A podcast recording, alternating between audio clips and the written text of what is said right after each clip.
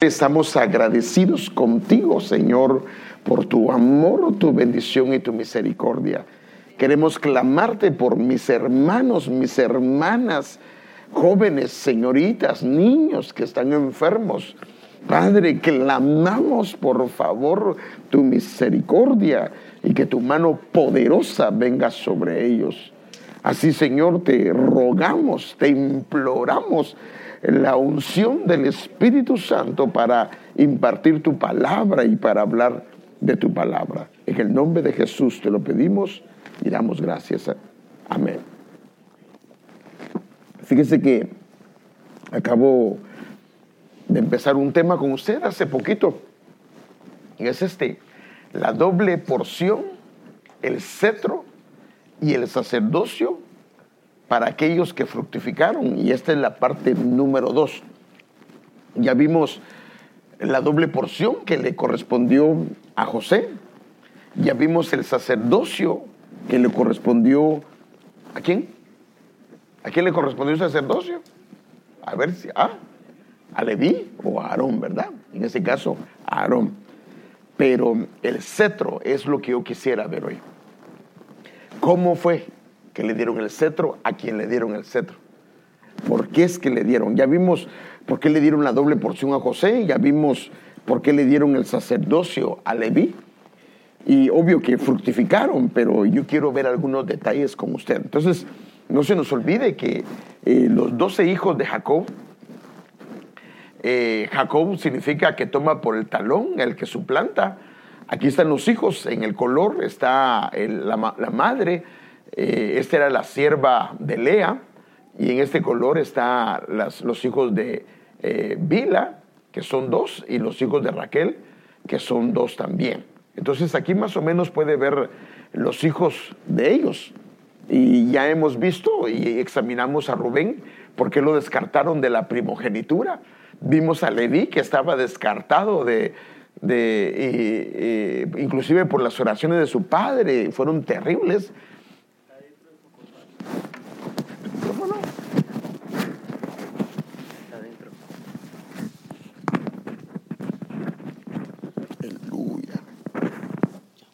Aleluya. Así.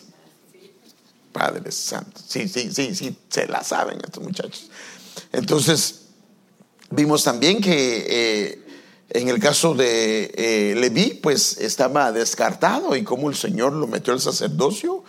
Vimos a Judá también, como la bendición del Padre eh, hizo algo hermoso y también la bendición de Moisés como ministro. Y a Leví vimos cómo eh, Moisés como ministro cambió el futuro de él. Pero hoy me gustaría concentrarme en Judá. Entonces la Biblia nos deja ver que habían tres grandes bendiciones. La doble porción y era para el primogénito. El gobierno de la familia también para el primogénito y el sacerdocio espiritual de la Biblia también para el primogénito. Ahora, como queremos estudiar a Judá, necesitamos ver la historia de la familia de José. Porque fue Judá el que propuso, fíjese qué tremendo hermano, fue Judá el que propuso vender a su hermano José a los ismaelitas que iban para Egipto. Pero no me voy a quedar ahí porque yo necesito avanzar y mostrarle algunos textos, pero ahí está la cita, Génesis 37, 26 al 31. Y ahí está, lo llevaron, eh, él, su padre lo mandó a, perdón, lo mandó a, a Siquem y ellos se fueron para Dotán y de aquí de Dotán fue donde lo vendieron para los ismaelitas y ellos se lo trajeron para Egipto y ahí quedó. Entonces, lo que la escritura nos deja ver, y a esto es lo que yo me quiero enfocar, es cómo Judá se convirtió y llegó a ser el primero en autoridad de sus hermanos y se le entregó el cetro del gobierno. Eh, yo en algunos apuntes que tengo le llamo la supremacía de Judá. Y para esto necesitamos ir a la historia. Y no puedo entrar con todos los versículos porque es un poco largo, pero eh, le voy a hacer algunos resúmenes y eso es lo que voy a tratar de hacer. Entonces, lo primero que vemos en la vida de Judá, a excepción de sus demás hermanos, después que él propuso venderlo, vendieron a sus hermanos, y eso pasa en el capítulo 37 Y lo que vemos nosotros y la escritura nos deja ver es que en el capítulo 38, fíjese, el 37, ellos venden a su hermano, él se va para Egipto y en el 38 entra en el, un trato directamente para Judá. ¿Y por qué digo un trato? Porque fue terrible lo que le pasó. Eh, por ejemplo, se lo voy a leer rápidamente. Iba a ver los nombres, qué significa, pero no lo voy a hacer. Sucedió por aquel tiempo que Judá se separó. Eh, por ejemplo, hay otras versiones que dicen descendió o ir hacia abajo de sus hermanos. O sea, en otras palabras, comenzó a involucionar, porque acuérdense que él no había arreglado el problema con su papá. Y visitó, se desvió hacia, dice otras versiones, un adulamita. Fíjese qué tremendo llegó a un lugar cerrado y lo encontró como refugio y se encerró en un lugar. O sea, por decirlo así, quedó atrapado en un lugar llamado ira, que es distinción. O sea que la Biblia nos deja ver que ese fue su problema. Y ahí vio Judá a la hija de un cananeo llamado Súa. Y fíjese, mire, mire el compañero que escogió. Significa barranco, depresión. Mire, mire hermano, cómo fue bajando. Y entonces esa hija la tomó y se llegó a ella. O sea, se llegó a esta parte que es depresión y se llegó a lo que es barranco. Ella concibió y dio a luz un hijo y le puso por nombre Er, que significa vigilante, observador. Concibió otra vez y dio a luz un hijo y le puso por nombre Onán. O sea, estos son los hijos de Judá que significa vigoroso, fuerte, activo. Esos son los nombres que él le puso.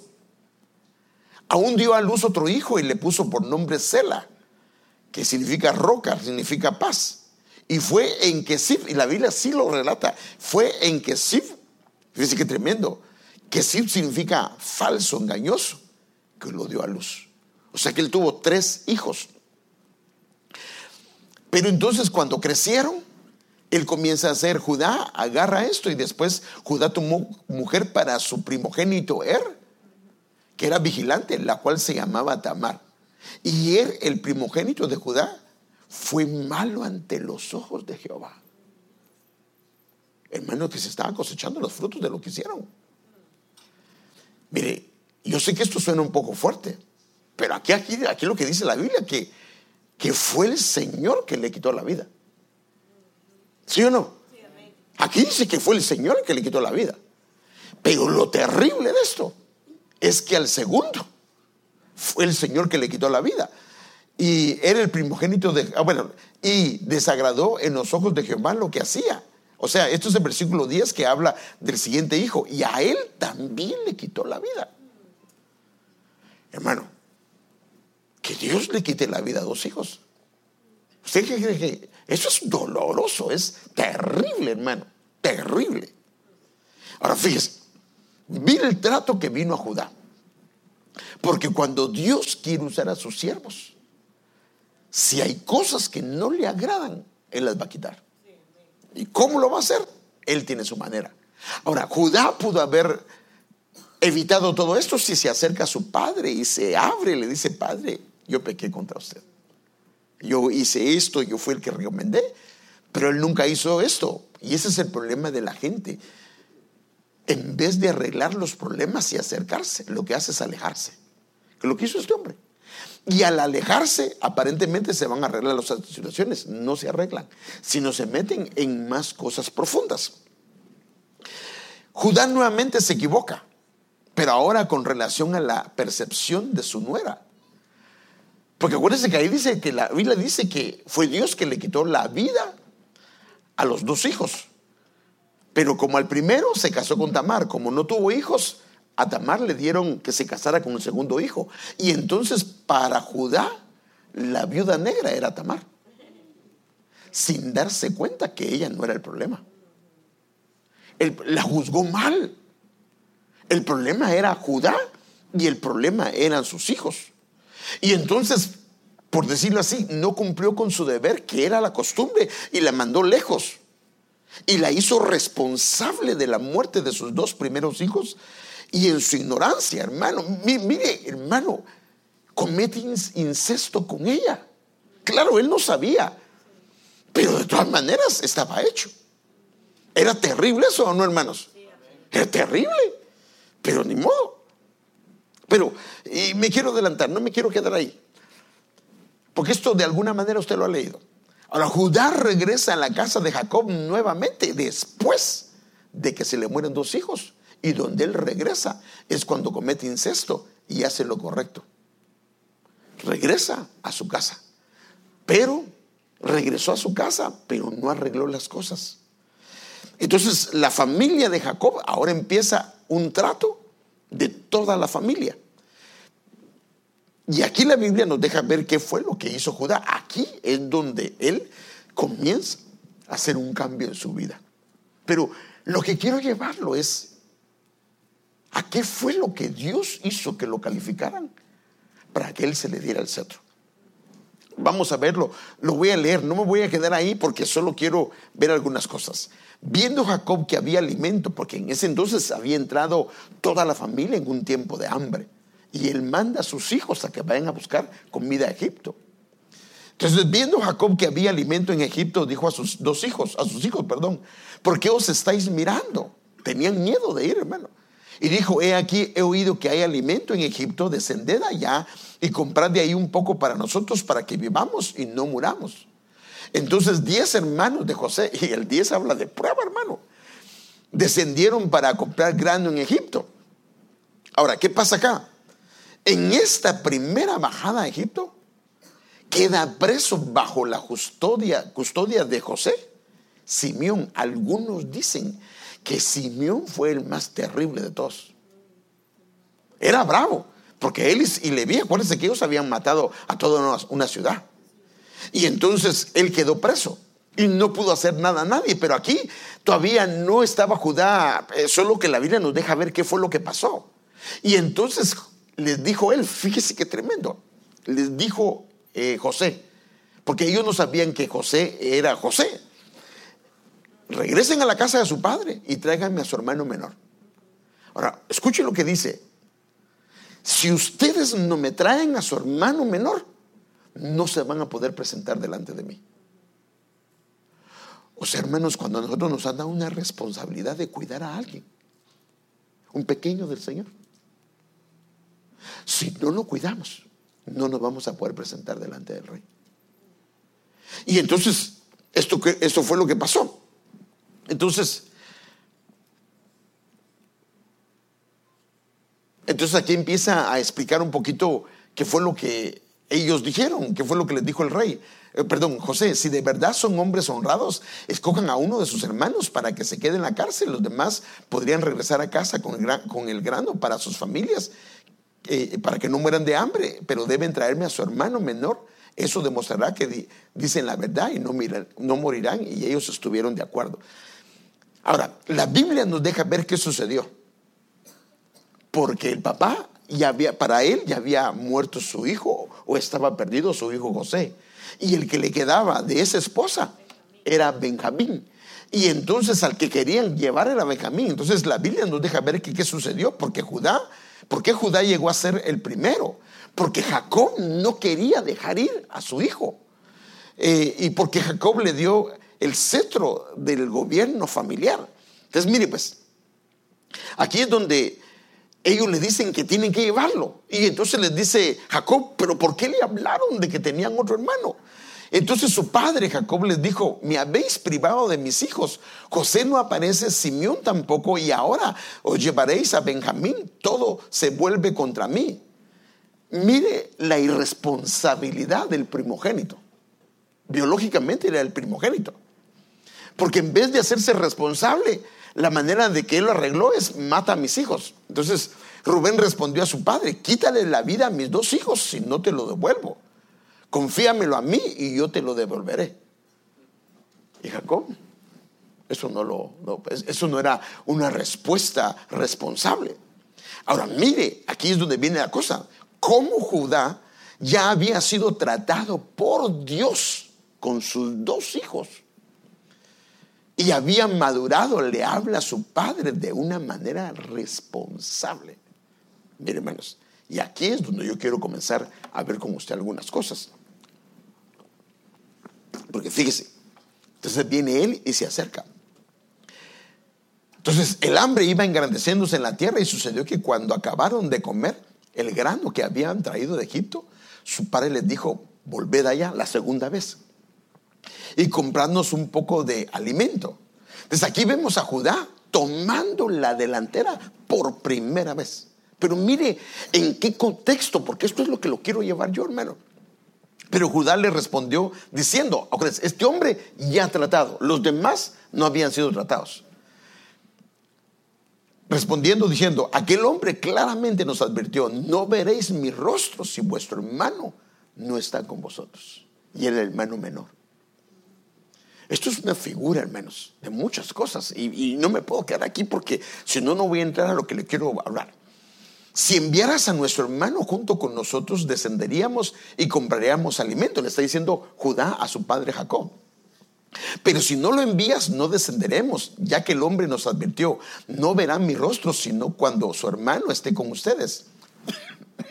E Israel, su padre, les dijo, ¿por qué me han hecho mal informando al hombre que, tenía un, que tenían un hermano? Respondiendo ellos, el hombre nos preguntó específicamente acerca de nosotros y de nuestra familia, al decir, aún vive su padre. Hermano, fíjese que lo que hicieron ellos era tan terrible que él tenía desconfianza, José, si no habían matado a su hermano o inclusive a su mismo padre. Y él les dice, ¿aún vive su padre? Tienen otro hermano y por causa de esas palabras se lo informamos. ¿Acaso podríamos saber que nos diría, traigan a su hermano? Y aquí viene esto, mire qué tremendo hermano. Y Judá dijo a su padre Israel, envía al muchacho con nosotros para que nos pongamos en camino, para que sobrevivamos y no perezcamos nosotros, tú y nuestros niños. Mire lo que hace él, hermano. Yo la primera vez que leí esto, hermano, esto me, me, llenó mi corazón. Yo me comprometo por él, por su hermano pequeño. Y de mis manos lo demandarás. Si no te lo traigo, y lo pongo delante de ti, habré pecado contra mi Padre todos los días. Además, si no hubiéramos demorado tanto, ya habríamos vuelto dos veces. Hermano, esto lo quebró a Jacob. La responsabilidad de él lo quebró. Y él cedió y dejó que se fueran. Ahora, quiero adelantarme, es que si no, no voy a terminar. Entonces, y este hombre cumplió cumplió cuando él dijo, yo me hago responsable.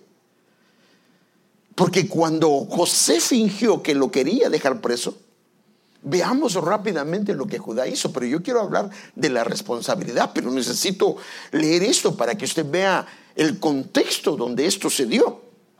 Entonces, mire, cuando Judá llegó con sus hermanos, porque acuérdense que él puso la copa en el saco de Benjamín, y entonces eh, ellos se fueron y en el camino les dijo José al mayordomo, ve a agarrarlos y el que tenga la copa. Y ellos como estaban seguros que no tenían nada, dijo, no, si hayas la copa de José aquí, todos nosotros seremos tus esclavos. Y que si desde el mayor, cuando la llegan a agarrar en, la, en, la, en la de Benjamín, hermano, se rasga la ropa porque prácticamente le iba a quedar preso. Entonces, cuando Judá llegó con sus hermanos de regreso, ya cuando los trajo el mayordomo a casa de José, él estaba aún allí, o sea, José. Y ellos cayeron a tierra delante de él. Fíjese, hermano, esto es otra cosa. A veces nosotros menospreciamos el ministerio de alguien. ¿Sabe que dos veces soñó él que sus hermanos se postraban? Pero como se resistieron a él, cinco veces habla la Biblia que se terminaron postrando delante de él. bueno, tremendo, hermano. Y José les dijo, ¿qué acción es, tan, es esta que habéis hecho? ¿No sabéis que un hombre como yo puede ciertamente adivinar? Entonces dijo Judá, ¿qué podemos decir a mi Señor? ¿Qué podemos hablar? ¿Y cómo nos justificaremos? Dios ha descubierto la iniquidad de tus siervos, o sea que la ha sacado a luz. Somos esclavos de mi Señor. Él dice, somos, se incluye de mi Señor, tanto nosotros como aquel en cuyo poder fue encontrada la copa. Aquí ya nota la diferencia, que él no dijo, pues que se quede, porque en algún lado se la agarró, ahora le toca. Si hubiese sido en el tiempo de José, eso hubiera hecho. Pero no, eso dice José, y mire lo que él dice. Mas él, o sea, José, respondiendo, le dijo, lejos esté de mí hacer eso. El hombre, o sea, está hablando de Benjamín, en cuyo poder ha sido encontrada la copa, será mi esclavo, pero vosotros subid en paz a vuestro padre. Ahí viene la prueba, hermano. Porque ellos pueden decir, bueno, él fue el que la agarró, que se quede. Pero viene Judá y mire lo que hace. Entonces Judá, hermano, esa es la supremacía de este hombre, hermano. Porque aquí lo quiero llevar, hermano, porque esto es importante del gobierno de una iglesia, inclusive también, los que gobiernan una iglesia. Entonces Judá se le acercó y dijo, oh Señor mío, permíteme a tu siervo. Todos los demás tenían miedo y no hablaron. Él se hizo responsable y dice, permite, oh Señor mío, permíteme a tu siervo hablar una palabra a los oídos de mi Señor y que no se encienda tu ira contra tu siervo, pues tú eres como Faraón mismo. Ahora pues, cuando yo vuelva a mi padre, tu siervo, y el muchacho no esté con nosotros, como su vida, eh, como su vida está ligada a del muchacho, a la vida del padre. Sucederá que cuando él vea que el muchacho no está con nosotros, morirá, o sea, su padre. Así pues, tus siervos harán descender las canas de nuestro padre a tu siervo, tu siervo, con dolor al Señor. Porque yo, mire, pues mire, ahora mire la diferencia. El que lo vendió, el que vendió a José. Porque yo, tu siervo, me hice responsable del muchacho con mi padre diciendo, si no te lo traigo, que lleve yo la culpa delante de mi padre para siempre. Y cuando este hombre hace eso, la responsabilidad hacia su hermano pequeño quebró al padre. La responsabilidad hacia su hermano pequeño quebró a un mayor, a un hijo en, en entonces dice, ahora pues te ruego que quede Mire, ¿qué dice hermano? No que se quede Benjamín, dice que me quede yo. Ahora pues, te ruego que quede este, tu siervo, como esclavo de mi Señor, en lugar del muchacho, y que el muchacho suba con sus hermanos. Pues cómo subiré a mi padre no estando el muchacho conmigo, sin que no vea el mal que sobrevendrá mi padre. ¿Y qué hizo? Quebró. Lo quebró, hermano. Quebró. A José lo quebró. Y él no pudo aguantar. Y entonces ahí viene la historia donde él se presenta con ellos. Pero entonces yo lo que quiero ver es, ¿por qué es que el Señor lo tomó a él como un primogénito? No siéndolo, le cedió el cetro, el gobierno de su familia, de la familia de Jacob, por la eternidad. Hermano, no fue temporal, fue por la eternidad. Y vemos que todo tiene que ver por su posesión a favor de sus pequeños, los pequeños del Padre. Entonces, fíjese más. Aquí lo quiero llevar. Entonces, la primera vez, todo esto lo llevé para llevarlo acá, porque esto es lo que me interesa. La primera vez que la Biblia habla de responsabilidad, nos señala el contexto donde debe de operar o está íntimamente vinculada con cuidar a los hermanos pequeños. ¡Hala, qué tremendo es! Es la primera vez. Y cuando la Biblia habla, la primera vez una palabra nos está diciendo, póngale atención, porque el contexto de esa palabra es lo que yo quiero que vean. La responsabilidad puede ser con tu trabajo, puede ser con muchas cosas, pero bíblicamente la responsabilidad, la primera, el contexto donde se originó fue cuando él se hizo responsable de sus hermanos. Y este es el pasaje nuevamente, lo leo rápidamente porque voy a, voy, a, ver este pasaje. Y Judá dijo a su padre Israel, envía al muchacho conmigo y nos levantaremos e iremos para que vivamos y no perezcamos, tanto nosotros como tú y nuestros pequeños. Yo me haré responsable de él.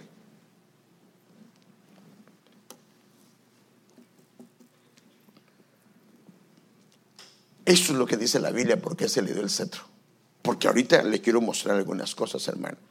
Que es impresionante que eh, la Biblia lo dice, lo, deja ver. Entonces, fíjese, esta palabra responsable es la palabra Arab. Fíjese, eh, eh, es la primera vez que aparece. Esta es la primera vez que aparece en toda la Biblia.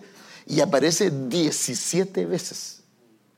Ahora fíjese, lo curioso es que a los 17 años fue que a él lo vendieron. ¿Se recuerda? A los 17 años fue que lo vendieron. Aparece trenzar, o sea, cuando se amarra algo, servir de garantía. Dijo, yo voy a servir de garantía, dar una fianza. Y de hecho lo hizo porque él se puso en lugar de su hermano. Proteger, fiador, ayudar, comprometerse, responder por él. ¡Qué tremendo hermano! Entonces, este hombre lo que estaba diciendo. Y por eso el Señor quiso que esa palabra quedara en esa historia específicamente, porque el Señor lo que nos quiere dar a entender es que el gobierno se lo va a dar a aquellos que cuiden de sus pequeños. Y los que van a tener gobierno van a ser evaluados de cómo tratan a los demás. Entonces, fíjense, déjenme enseñárselo. Porque tenemos que ir a la palabra, la etimología hebrea, o sea, la etimología es de dónde viene una palabra. Por ejemplo, la palabra responsabilidad es la palabra arab. Pero cuando comienza a examinarla, es increíble los detalles que la Biblia nos da al respecto. Porque la responsabilidad lo que está hablando es que tiene algunas cosas, cada letra tiene un significado. Pero déjenme verlo. Primero, la palabra responsabilidad tiene un valor de 272. Y está compuesta por tres letras. Una tiene un valor de 700, de, perdón, de 70, que es la primera letra. La primera letra. La segunda es 200 y la tercera es 2. Te fijas, cuando comenzamos a ver esto, la primera es, la palabra es ayin, que significa ojo, que significa ver, que significa experiencia. Eso significa que la responsabilidad es alguien, porque hay gente que dice, suficientes cosas tengo yo para estar viendo por los demás. A él no se le puede dar el cetro, a ella no se le puede dar el cetro del gobierno de parte de Dios, sino se le tiene que dar a aquellas personas que aún en medio de su dolor, en medio de sus circunstancias, en medio de cómo se encuentran, aún pueden velar por otros y pueden cuidar y poner los ojos en otras personas. Y han aprendido a cuidar, a ver, a poder eh, ver con sus ojos a los demás, entendiendo que los pequeños son nuestra responsabilidad. Hermano, eh, un padre, una madre, por ejemplo, un niño como los pequeños, como Eliana, como eh, Jeremías y como Asael, no los dejan ahí solos, sino alguien está pendiente de ellos. Y la madre está pendiente, hasta conoce ya el llorido de ellos.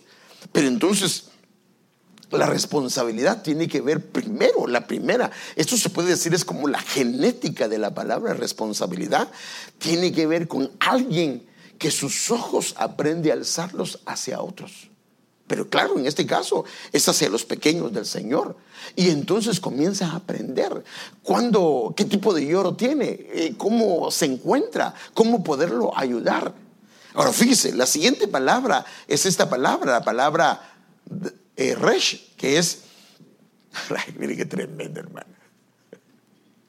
Entonces, como aprendió a ver, como aprendió a estar pendiente de ellos, ahora la palabra de, su genética es cabeza, autoridad, primero. O sea, que lo colocan como cabeza, como una autoridad. O sea, que los responsables los van a colocar ahí. Pero, por favor, aún en la vida terrenal, si alguien es responsable en su trabajo, ¿qué hace? Por ejemplo, cuando, imagínense, aquí mi esposa le da la llave a algunos y la llave la perdieron. ¿Qué cree usted? ¿Eso es responsabilidad o no? Pues no. Ay, es que, es que no, pues no es responsable. Pero no se le puede dar la llave. Entonces, fíjese, es que la responsabilidad tiene que ver con el gobierno. Ahorita solo quiero enfocarme únicamente en el cuidado de los hermanos. Pero la responsabilidad es tan amplia, hermano. Y para empezar, hermano, si nosotros no aprendemos a ser fieles, no se nos puede dar un gobierno.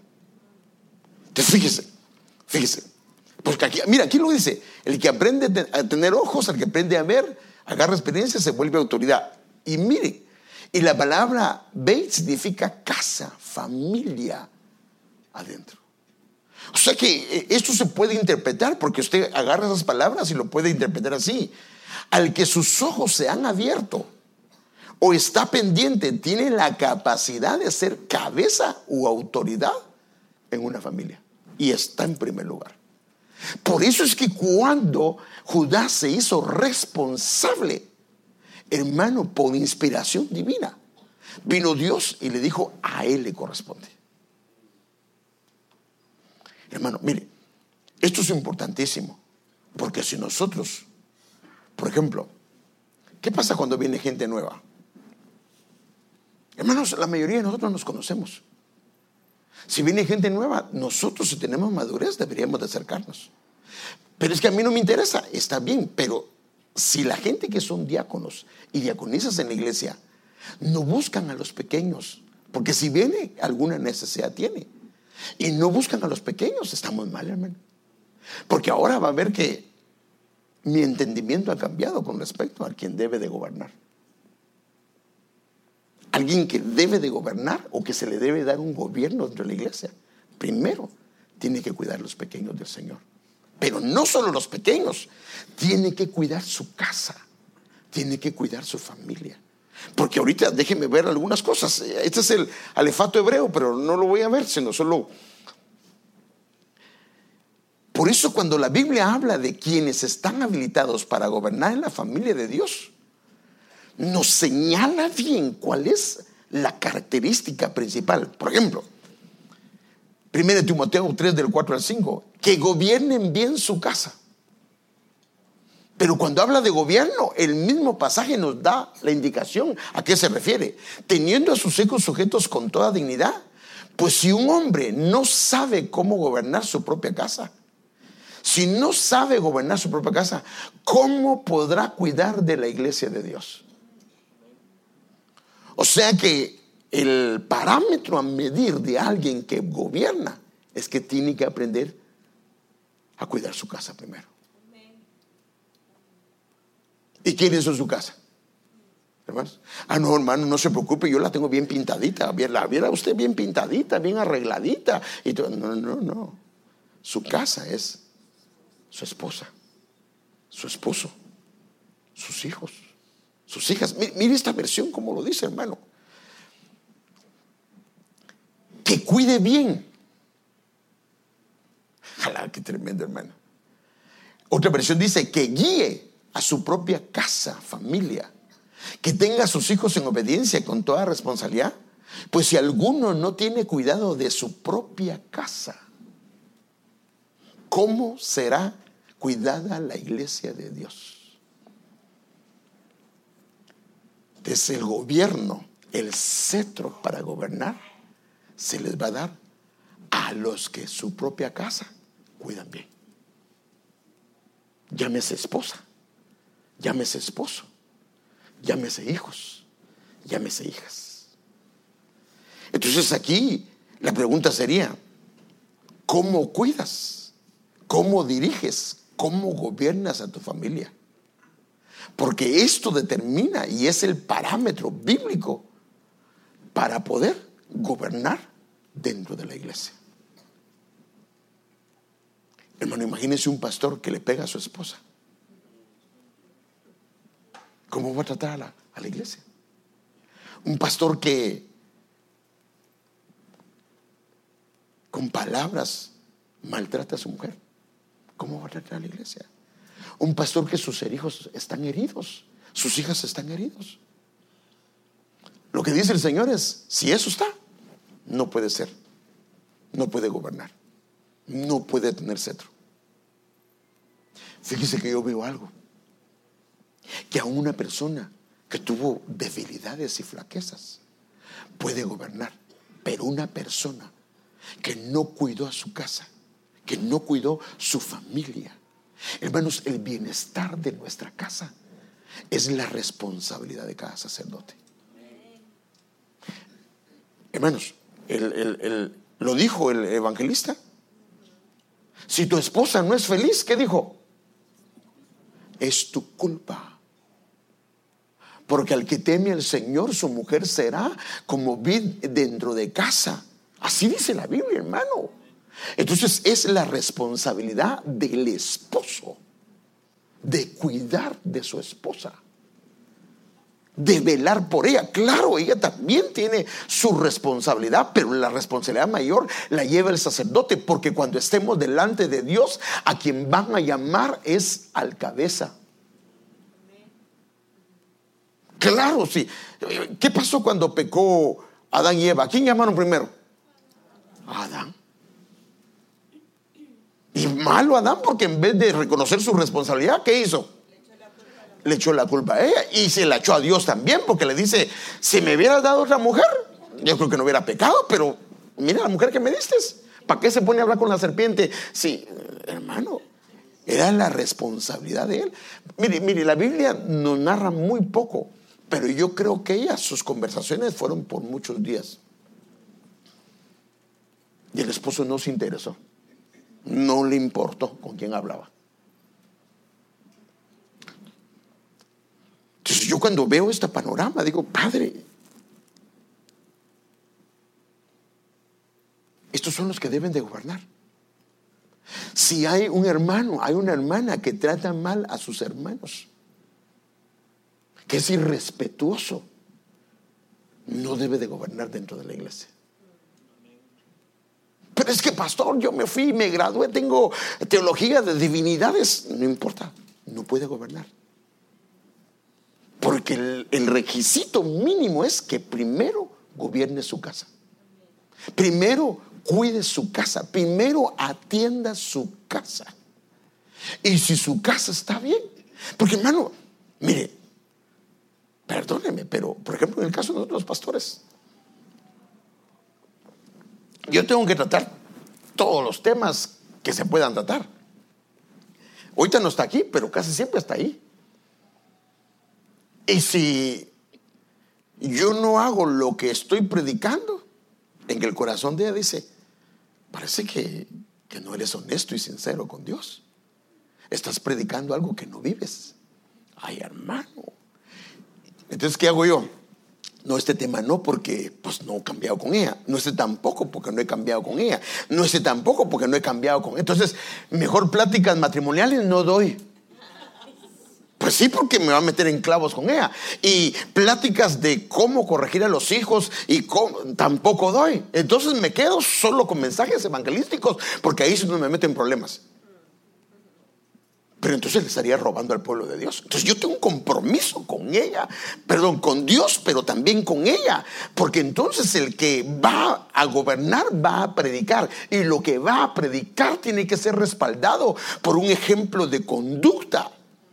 Y aquí es donde entra un análisis, hermano. Les acabo de mandar un mensaje que, oh, el día de que les fue mi cumpleaños, el Señor me lo dio, ese, ese pensamiento de volvámonos al Señor, examinemos nuestros caminos e investiguémonos, examinémonos a sí mismos, porque nosotros tenemos que indagarnos a nosotros mismos, hermano.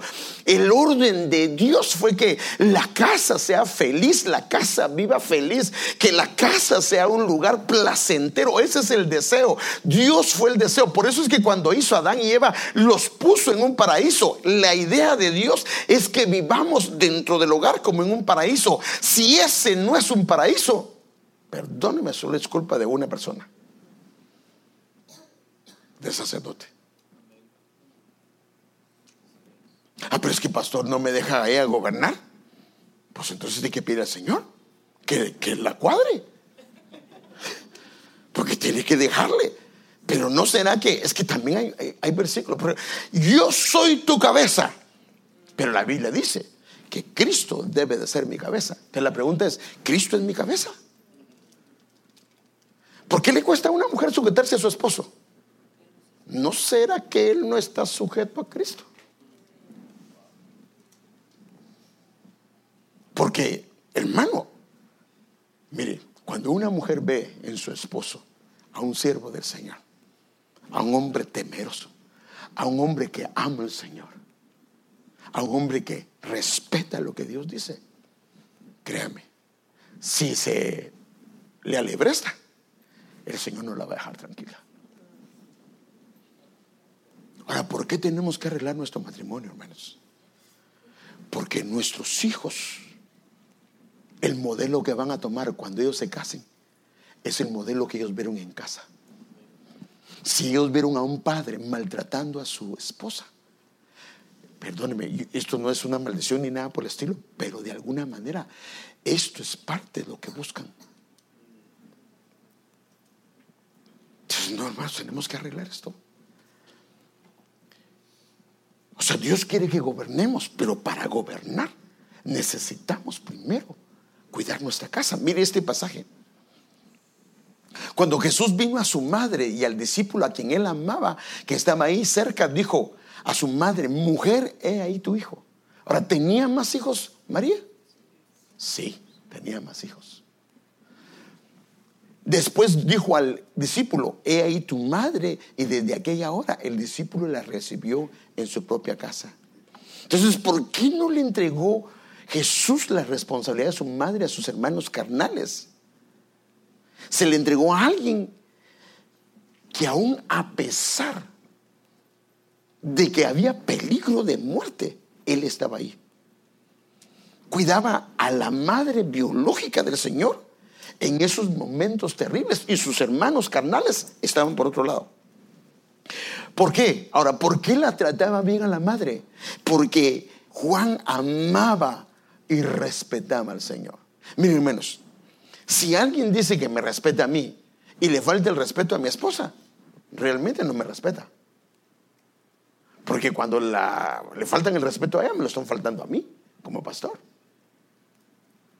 Entonces, si yo le falto el respeto a mi hermana Ingrid, le estoy faltando el respeto a Steve. Porque él es su cabeza. De nosotros, hermanos, tenemos que aprender a respetar. Tanto la esposa al esposo, como el esposo a la esposa. Miren, por favor, óiganlo con oídos circuncidados. Esa causa de él no digo que no me he enojado con mi esposa, hermanos, sí me he enojado con ella. Y ella mucho más conmigo. Porque el del carácter fuerte no es ella, el que se ve como que tuviera carácter fuerte, pero más es mi persona. Pero con la ayuda del Señor, yo no recuerdo algún día que le haya levantado la voz. Y lo digo, y ahí están mis hijos que ellos nos vieron vivir. Estamos en casa. Yo nunca, me recuerdo, yo nunca le dije una palabra incorrecta de burla. Sos una tonta, sos... No, hermano, no, no, no. Eso no es correcto, hermano. Eso no debemos de hacerlo nosotros. Porque si yo comienzo a tratarla así, ¿qué cree que voy a esperar? Después ella me va a tratar de la misma manera que yo la trato. Entonces, no, hermanos, tenemos que respetarnos. Porque para el Señor es importante cómo nosotros, hermano, atendemos a la gente. Porque Él no quiere, hermano, mire cuánta gente viene a la iglesia herida. Y si yo trato mal a mi esposa o trato mal a mis hijos, definitivamente les voy a terminar lastimando, hiriendo. Y entonces algunos inclusive se pueden vacunar del Evangelio, que ya no van a querer nada con el Señor.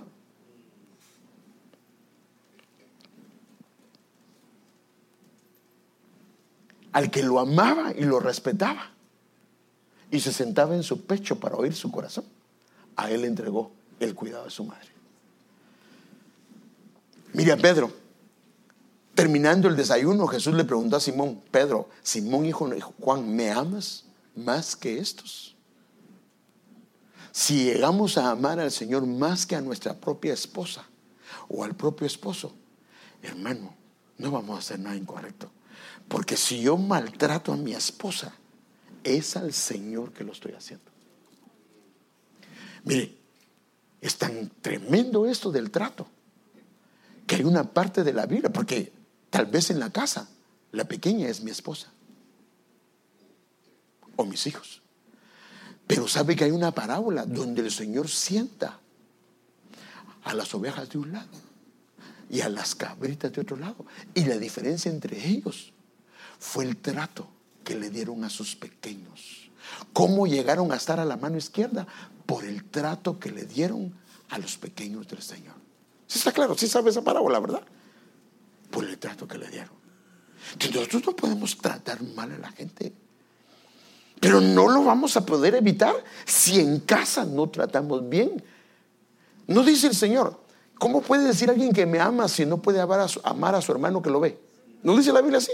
Entonces, ¿cómo puede alguien cuidar de la iglesia, gobernar la iglesia, si no puede cuidar de su casa? No puede hacer lo que Dios le ha dicho. Y entonces como él, hermano, otro hombre que ya había sido tratado, este hombre fue tratado, el Señor le dice, eh, entonces el Señor le dice, hermano, que cuide de, sus corderos, de sus pequeños, y luego le dice que cuide de sus ovejas, que los pastoree. Ahora fíjese, se lo estoy llevando, ¿cómo es que se le dio el cetro? Pero estoy dándolo con porque estoy viéndolo en el Antiguo Testamento y el Nuevo Testamento, pero ahora veamos a este hombre que le dieron el cetro. Por eso a David, un hombre conforme al corazón, que en sentido figurado se recostaba en el corazón del Señor porque era conforme a su corazón.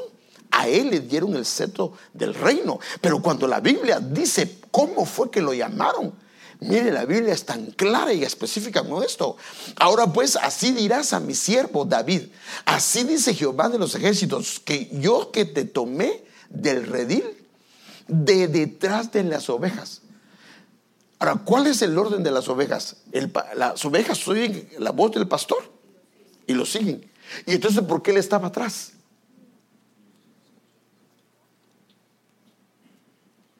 Porque estaba cuidando a los corderitos a los chiquitos, a los pequeños, a los pequeños. Yo que te tomé desde el redil de detrás de las ovejas para que fueras príncipe. Entonces, ¿cómo lo calificaron para ser gobernante? Príncipe, tuviera el cetro. Porque cuidaba a los pequeños del Señor.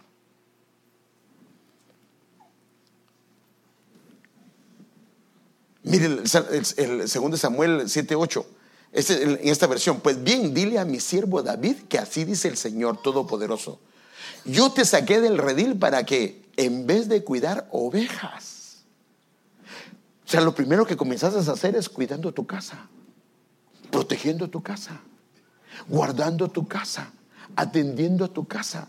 Hermano, la Biblia dice que si alguien no puede cuidar o no puede proveer a los de su casa, ¿qué dice la Biblia? Es peor que un infiel, es peor que un incrédulo. Pero proveer qué es? Es mi responsabilidad proveerle seguridad a mi esposa. Es mi responsabilidad proveerle protección, amor, cariño, que ella esté bien. Y es mi responsabilidad proveerle amor a los hijos, porque a veces somos padres, pero hermanos, a veces hemos estado presentes, pero ausentes. ¿Cuándo se ha sentado? ¿Cuándo se ha sentado con sus hijos y le dice, véngase? Vamos a leer la Biblia. ¿O cuando ha visto a su esposa que está enferma? ¿Ha orado por ella? Hermano, si yo veo a mi esposa mal y no oro por ella, no le pregunto cómo estás. Ah, anda con esos achaques de la menopausia, me hacían todas las mujeres y no, hermano, no, aunque fuera eso, yo me tengo que acercar. ¿Estás bien? Esto y esto me pasa. Ok, eh, ¿puedo orar por ti? Sí, yo oro por ella. Entonces, amado padre, amado esposo, oras por tu esposa. Que cuando está desanimada, que cuando está triste, ay, otra vez con las mismas cosas. No, hermano. Si algo pasa en casa, es la responsabilidad del esposo del sacerdote de casa. El sacerdote es que ponía la sangre en los dinteles y en los marcos. Si está cuidando la casa, entonces ahora a ser príncipe, a ser un gobernante del Señor. va a tratar con amor y cariño como ha tratado a su casa. Mire este otro pasaje, que estos son los salmos ya hablando de esto. Elogió a su siervo David, al que tomó de los rebaños de ovejas. David, ¿se recuerda qué significaba? Bien, se sentía amado. ¿No será que los que tratan mal a su esposa, a sus hijos, no se sienten amados? Porque este hombre se sentía bien amado. David cuidaba a las ovejas recién paridas, pero Dios lo puso a cuidar, a pastorear de su pueblo Israel, de Jacob, que es su heredad. Y David cuidó de ellas con todo el corazón, con gran pericia, las guió como a un rebaño. Hermano, ¿de dónde saca eh, eh, eh, David? Jehová es mi pastor, nada me falta. En lugares de delicados pastos me hará descansar Junto a aguas de reposo me pastorea. Confortará mi alma. Hermano, ahí habla de lo que hacía él como una oveja. Y es nuestra responsabilidad. Entonces, hermanos, por favor, todos los que esto no lo había visto antes, hasta ahora lo puedo ver, pero a todos los diáconos y diaconisas, una debilidad está bien, una flaqueza no está bien, pero, pero se les va a perdonar, se les va a restaurar.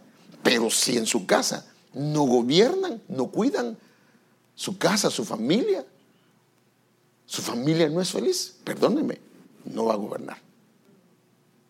No puede. Porque su primera responsabilidad es su familia. Su familia tiene que estar bien. ¿Cómo está tu hijo? ¿Cómo está tu hija? ¿Sabes qué le está pasando? ¿Por qué está así? ¿Por qué se encuentra de esa manera? Porque casi siempre lo que hacemos es regañar, hermano. ¿Sí o no?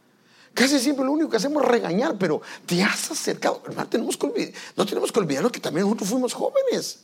Acercarnos y preguntarle. Hermano, tenemos que hacer algunos cambios. El Señor, hermano, va a hacer grandes cosas en esta congregación y se van a abrir muchas obras, pero ahora entiendo que no se puede ir a, ser ministro del Señor si primero no empiezo por mi casa? No empiezo por mi hogar. Y también usted, amada hermana, tiene que ayudarnos también. Tiene que colaborar. Mire, yo siempre he dicho, hermano,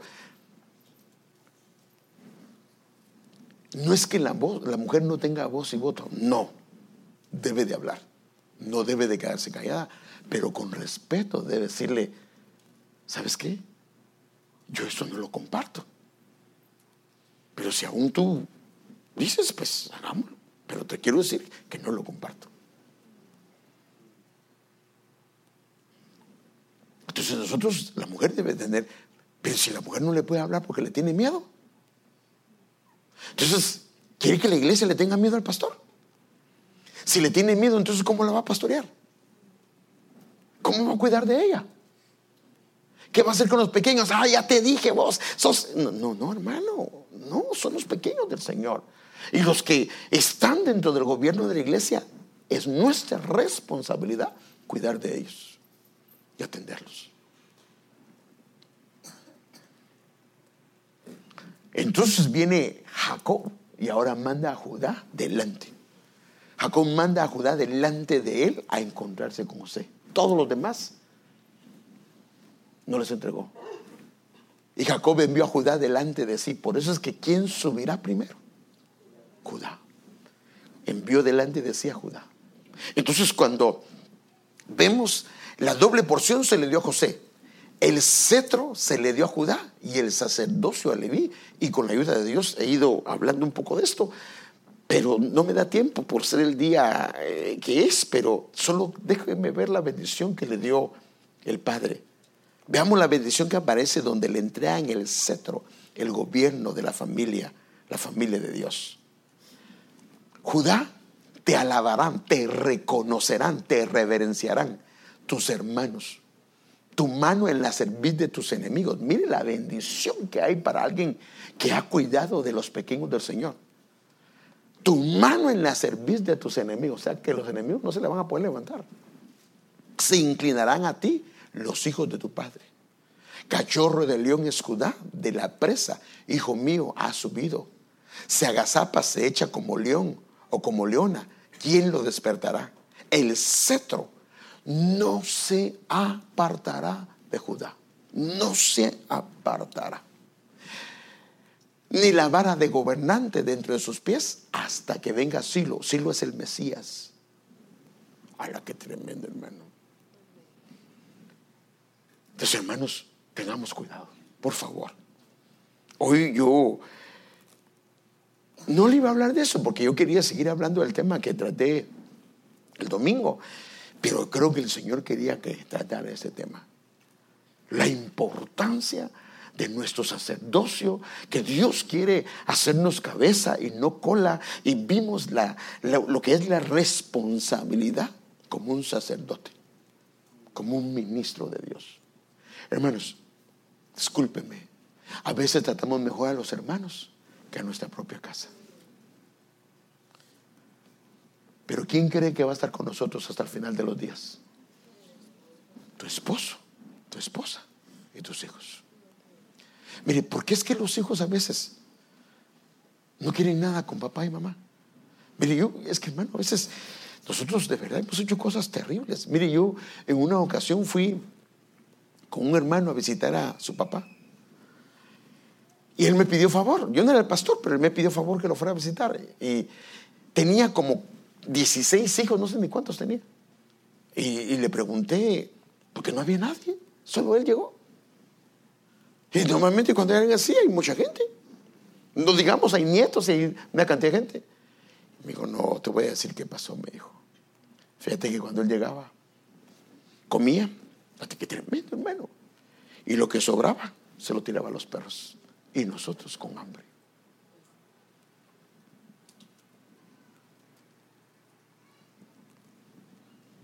Tremendo, hermano. Entonces, no, hermanos. Ahora yo entiendo algo.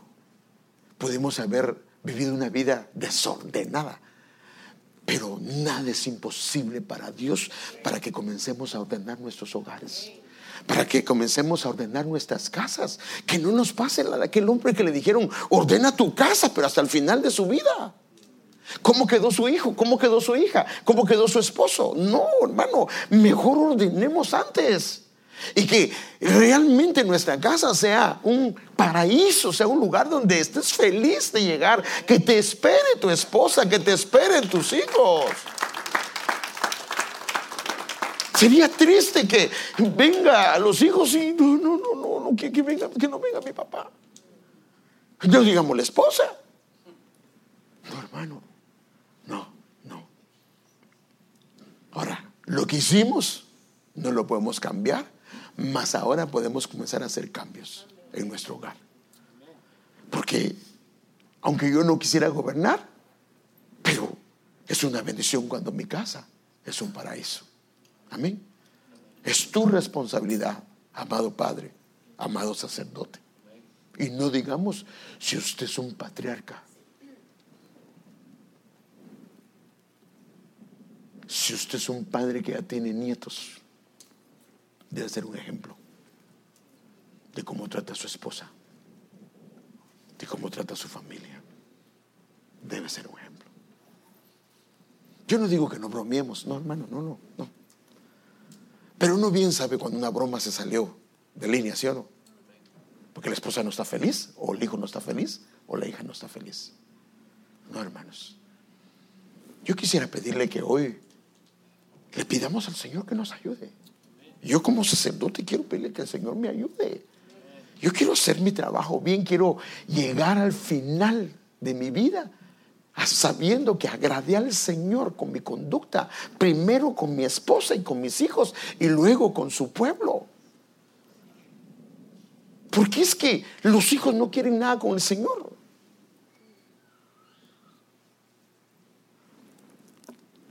Padre, ayúdanos. Ayúdanos, Señor. Ayúdanos, por favor reconocemos que hemos fallado como padres, hemos fallado como sacerdotes, reconocemos hoy delante de tu presencia que hemos fallado, Señor, y lo reconocemos ante ti, Señor, y por favor perdónanos cuántas veces, Señor, hemos tomado una autoridad que no nos corresponde, Señor, o hemos tomado una actitud incorrecta, pero hoy queremos pedirte, Señor, que todo lo que vimos, Señor, que no te ha agradado, que lo arranques de nuestro corazón. Danos un sacerdocio como el tuyo, Señor, que fuiste amable, bondadoso, aún con aquellos, Señor, que en la cruz te estaban, eh, Señor, vituperando, Señor, aún con aquellos, Señor, que estaban allá abajo vituperando, te fuiste amable, Señor. Le hiciste bien, veniste a hacer bien a todo mundo.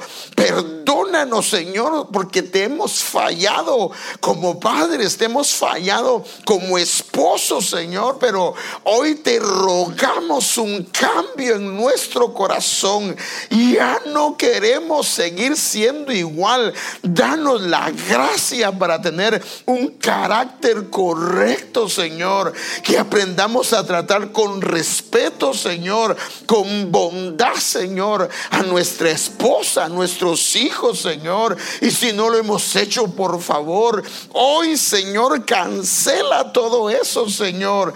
Te clamamos, te clamamos, Señor, todo eso que traemos de nuestros padres que no te ha agradado, que lo arranques, que lo canceles, Señor, y que hagas un cambio en nuestro corazón. Queremos ser buenos padres, buenos esposos, Señor, esposos conforme a tu diseño, Señor. Y si te place y es el anhelo tuyo, Señor, permítenos gobernar tu casa pero no nos permita ser irrespetuosos, Señor, con nuestros hermanos y hermanas, Señor, o burlarnos de ellos, Señor. No nos permita, Señor, ayúdanos, Señor, a verte a ti en cada uno de ellos, en los grandes y también en los pequeños, Señor. Danos ese amor, ese amor que solo viene de ti. Quiero terminar con eso.